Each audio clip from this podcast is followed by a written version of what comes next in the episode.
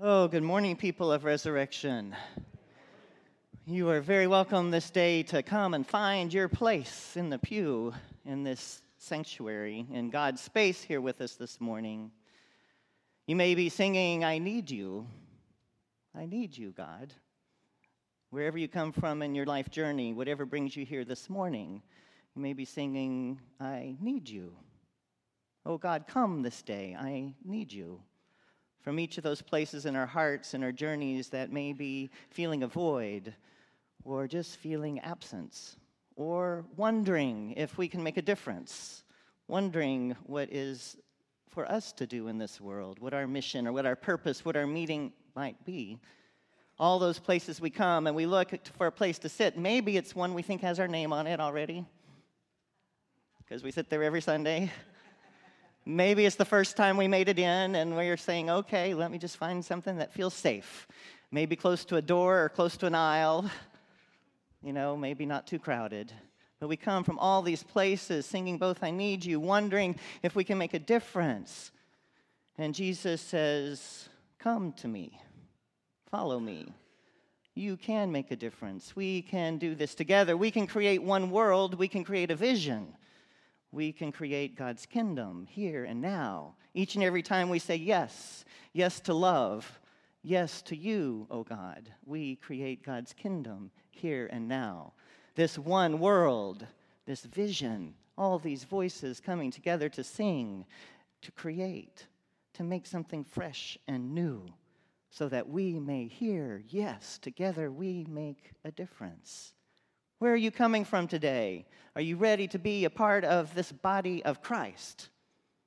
Not just doing it on your own, but this body of Christ, making a difference in the world, making a difference together. I don't know if you noticed in the scripture, but even Jesus didn't do it alone. The first thing Jesus does when he gets started is he invites people to come along with him. He doesn't stand out on the march just saying, Here we go. You know, he sees people on the beach and invites them to come along the journey, to walk alongside him and him to walk alongside them as they learn what it means to create this kingdom right here in this place, in this society, where the very people he was calling were sometimes outcast. The very people he was pulling into this journey with him were people who knew life could be better, but didn't know quite how to make it better. They were tending their own lives. They were fishing, uh, Simon and Andrew were fishing, and James and John were tent- mending the nets. I don't know if you know anything about net fishing, but once you've hauled something in, you usually have to fix the nets. You know, it's not just going out there and fishing, it's making sure everything's ready. And this constant task of mending. Have you ever seen anyone try to mend a fishing net? You know, it's this big thing. You know, it's bigger than the person when they've got it all stretched out, and they know there's a hole in there somewhere they got to fix you know, and they get in the middle of the net and they're holding it with their hands looking. They might even use a foot to push it out to the side, and then they might take their thread and try to get it where it needs to be or their rope to fix and mend a net. I think that's how all of us sometimes live our lives. We know there's something in there that needs fixing, and we start the search to try and find it stretch it out, look, pull, see, where is it, and what do we need to do? And sometimes we get so entranced by the net we're trying to fix, the net just ensnares us itself. You know? And we, can we hear the voice saying, I'm calling you into a different way of being? I'm calling you from this net mending. I'm prying it out of your hands. It may feel like a void because our hands are so used to being busy with that net may feel like we don't know what to do if they're not stretched and working and tasking. And it may just feel empty. And Jesus just says, Follow me. Follow me into this unknown journey that we can go on together. Can we be pulled away from what we know? Can we be pulled away? What would make us change so radically today? A new job offer? A new love? A marriage proposal? You know, what would make us leave something that we're so attached to to go on this journey with Jesus? A chance to make a difference in the world? What would it be for you? Maybe it's something that shakes you up. Maybe a parent's death. maybe a friend's departure, maybe a pastor leaving and going on a journey herself because she's heard Jesus say, Follow me. What would it be for you to be able to say yes to Jesus' request? For your hands to be pried loose, as Nepo says, to feel the void, and to be willing to walk right into it, trusting the God who loves you. Oh my goodness. For some of us, it may mean hitting bottom. We might be able to walk a new way. Sometimes I feel like we just want to admire the disciples. Just want to admire them. Isn't that great they could do that? Isn't that great Kristen can do that? Isn't that wonderful? Let me mend my net a little more. Isn't that fantastic that they could hear Jesus and just take off like that? You know, let's admire them a little more. Or we might come at it this way okay, you know, I can't do that, but maybe I can be just a little bit better. Maybe I don't have to follow Jesus all the way. Maybe I can have a little bit of control in this situation and just be better. I can do better, you know? Where is the place for grace in doing better? Where is the place for God to receive you into the deepest parts of your heart if you're just so busy keep trying to fix that net better and better and better? When God's calling you from that task into a new identity, into a new being. Boy, one of our board members, I tease him because whenever you're working on something with a computer with him, he, he has a hard time letting you use the mouse. And inevitably, after you get in the decision, in the task a little while, Manuel, then he, he, he'll make his way around your desk and say, Can I drive? And he'll take the mouse. I think that's sometimes what we want to do with God, calling us into a new way of being. Can I drive? Jesus, I'll follow you, but let me drive. Please let me drive pry my hands off of that steering wheel, pry my hands off of that mouse. God's calling us to drop everything into this form of discipleship. And we don't just need to admire it, we need to wonder what that's calling us for in our lives to do. What are we called from and what are we called towards? How are we letting God drive in this situation? Have you ever dropped everything before? On Christmas Day, I was in Fort Worth with my youngest sister, Christy, who is 20 years younger than me and has five kids. That's a shock for Walter and I whenever we visit. It is a shock. But we love our nieces and nephews, and they're each just about two years apart. And so you get this wonderful 14, 12, 10 sort of thing going down. And well, one's an infant, so not quite two years apart. But as we visit them, we enjoy being with family. And one of the kids' things they've loved for me to do with them is to really just throw them around. They love for me to pick them up like a plane and go around like this, but you know, they're getting bigger. and I'm getting older. And I'm getting older, but they still like this thing we started when they were two and three, even though they're now 14 and 12 and 10. And so, as this is the first time I visited them in their new house, went to see it and visit them in Fort Worth. And as we were visiting, they were showing us their rooms. It's the first time each kid has had their own bedroom, at least the ones that can walk. First time they've each had their own bedroom. So they're proud, showing me their room. And, and Allie Faith is number three of five. You can imagine what that's like being number three of five in the middle. And we go to Allie Faith's room, and she's showing me she's proud of her bed and her closet and her toys. And then she reverts back to the airplane thing you know, and, she's, and she says, Uncle Troy, Uncle Troy, can I climb on your shoulders? Because this is what she's been doing for a long time, even though now she's 10 and 80 pounds. Still small, thankfully. And so Uncle Troy, at now 55, says, Sure, Allie Faith, you can climb on my shoulders. So I go over to the dresser. She gets on her chair, gets on the dresser, climbs on my shoulders. And she's happy and she's giggling and smiling. And we do the little thing where we lean this way and lean this way. And she screams and she screams. We lean forward, we lean backward. She screams and she screams. say, okay, this, I remember this. Ah, I remember this.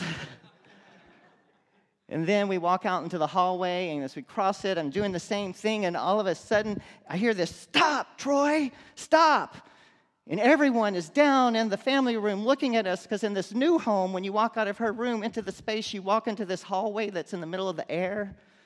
And so when I'm doing this, she's looking out and she has screamed. She has shrieked in fear. You know, it has scared her. And I'm unaware of her fear, so I'm still doing the thing, you know? And so the parents, my sister runs from the kitchen, Stop, Troy. Her father runs from the study and says, Stop, Troy. Everyone stopped everything. Everyone stopped everything. I don't know what was burning in the kitchen. I don't know what was happening anywhere, but they knew the scream.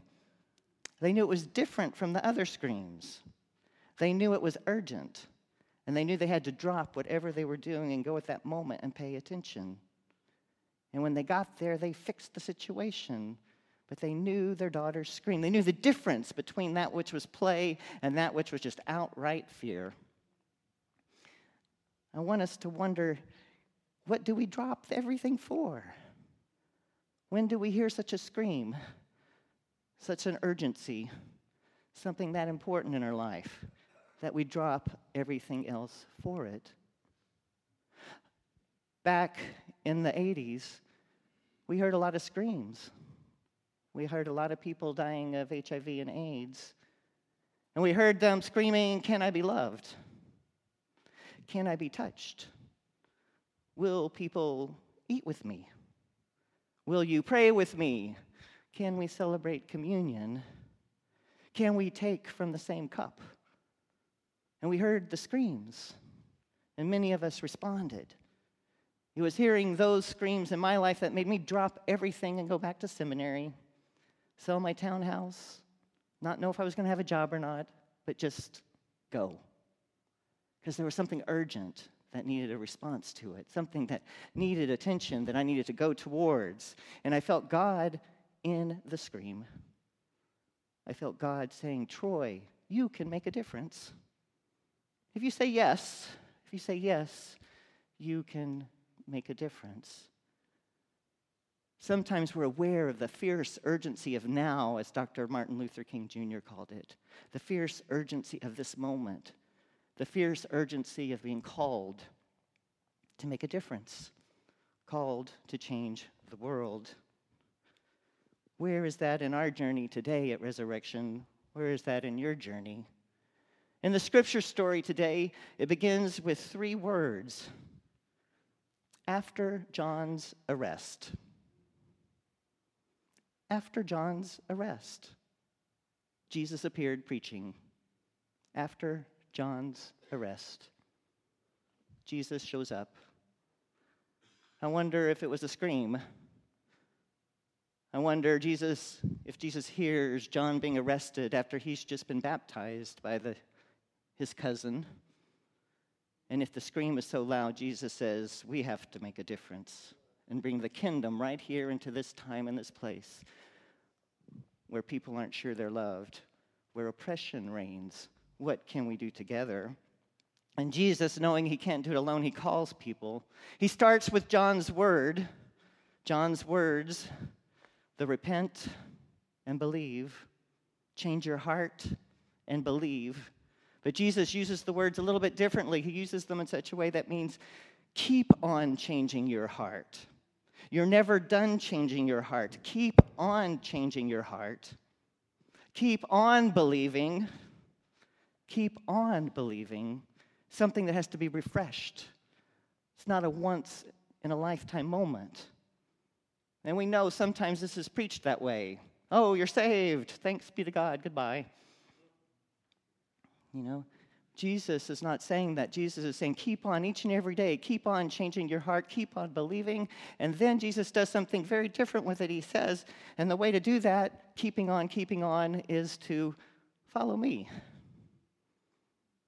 Jesus is not calling them into a private sanctuary, into a personal spirituality, into a blessed prayer closet. Jesus is calling them into public ministry where they might risk their lives, or they might risk their welfare. Jesus, that sounds good, but I need to mend these nets because I need to have shelter and warmth and food on the table. Jesus, there's a lot that I need to pay attention to right now. I don't know if I can do that or not. But Jesus says, keep on renewing, keep on believing, follow me. We will make a difference. He doesn't ask them to keep holding the net and just add another thing on the checklist to check off. He asks them to change their way of believing and their way of being, not to be just fishers, to be, to be fishers of people, not to be about the task of fishing, but to be new beings, new creations. Each time we say yes to such an invitation, God's kingdom comes. Each time we learn more about love, more about justice, more about hope, God's kingdom comes. We're not asked to be perfect, but we're asked to disentangle ourselves from our nets and wonder what it means to make a difference in the world. And we're not asked to do it all on our own, but to do it with one another. We're asked to trust that we can stand beside each other, sing beside each other, work beside each other, and together we create this body of Christ that changes the world. Are you able to hear Jesus screaming? I know we want a nice, gentle little tug at our heart. But when it's the fierce urgency of now, when it's teenagers that still try to kill themselves, when it's people that are still denied good access to health care, when it's people that are still being killed by our country, by our vote, with capital punishment, when it's still violence as an answer instead of kindness and compassion? Is there a fierce urgency of now that we're called into, to respond to, to be God's people? What are we called to do in this public way? Jesus isn't saying, go home, James, John, Simon, Andrew. Jesus is saying, let's go out into the world together. At Resurrection Church, we've been this past year doing our strategic planning process. Part of that process had many steps, and some of you participated in questionnaires on the internet. Some of you came to forums. But I want to share with you just a couple of phrases from that because it's part of our shared vision together. It's a part of who we are as a people of God. It's a part of what resonated with you and what you brought up over and over again. And so when we talk about vision and being called into a new vision, into a new world, what it could look like, I want you to share with you this part uh, from our statement. Our vision is to boldly experience, engage, and embody our faith, to transform ourselves and the world into the full expression of Christ's inclusive love. Our vision is to boldly experience, boldly engage, boldly embody our faith. Let's not go home. And to transform ourselves and the world into the full expression of Christ's inclusive love. Can that grab you? You see, we've heard the screams of those who don't believe that this word is for them. We've heard the screams of those who know that they're just unlovable. We've heard the screams of those who know that it's just too tough to change anything, I might as well not try. We've heard those screams. And we know that this body of Christ, listening to Jesus, can make a difference by living out our faith, by embodying it, and transforming ourselves and others. And when you hear the screams, you have to take some kind of action. And so the one phrase under this says this and I love this part of it. Through Christ like action, we will seek to love God and love our neighbor by doing justice, practicing kindness, and walking humbly with God. Y'all might recognize those phrases. We use them a lot around here. But do you say them a lot? Maybe on, in the car on your way to work. Okay, I'm about doing justice today, practicing kindness, and walking humbly with God. This is what I'm called to do and be as a part of the body of Christ. How do we incorporate that embody it in such a way that we live it in each and every breath? Through Christ like action, we seek to love God and love our neighbor by doing justice, practicing kindness, and walking humbly with God. It's a lifelong task. It's not, okay, I believe check it off, go home. It's something we put into practice each and every day. A group of us will be practicing this on February 17th. Some of us are going to go to Austin and lobby our legislators. It's not a task I love, but it's a task that's necessary. And I'll be in the car there with that group of people doing that good work. Where will you be each and every day this week? Where will you be practicing kindness? Where will you be doing justice?